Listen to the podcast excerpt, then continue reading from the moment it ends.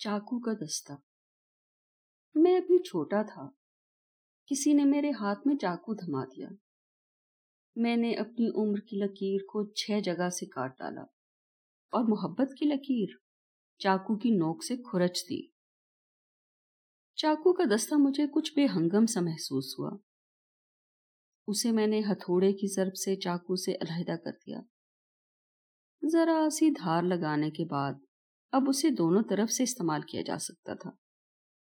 مجھے یاد نہیں میں نے اسے کتنی جگہ استعمال کیا ہوگا۔ البتہ اس سے میری ہتھیلیوں پر کچھ بے ضرورت سی لکیریں پڑ گئیں۔ اور ایک ہاتھ کی تمام انگلیاں تلف ہو گئیں۔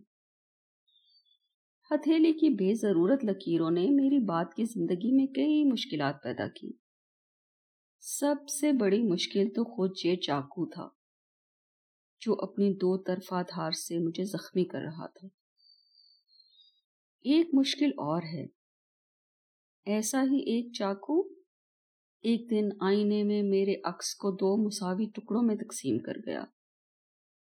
اور میں ٹھیک سے یہ بھی نہ دیکھ سکا کہ اس کا دستہ کس کے ہاتھ میں تھا۔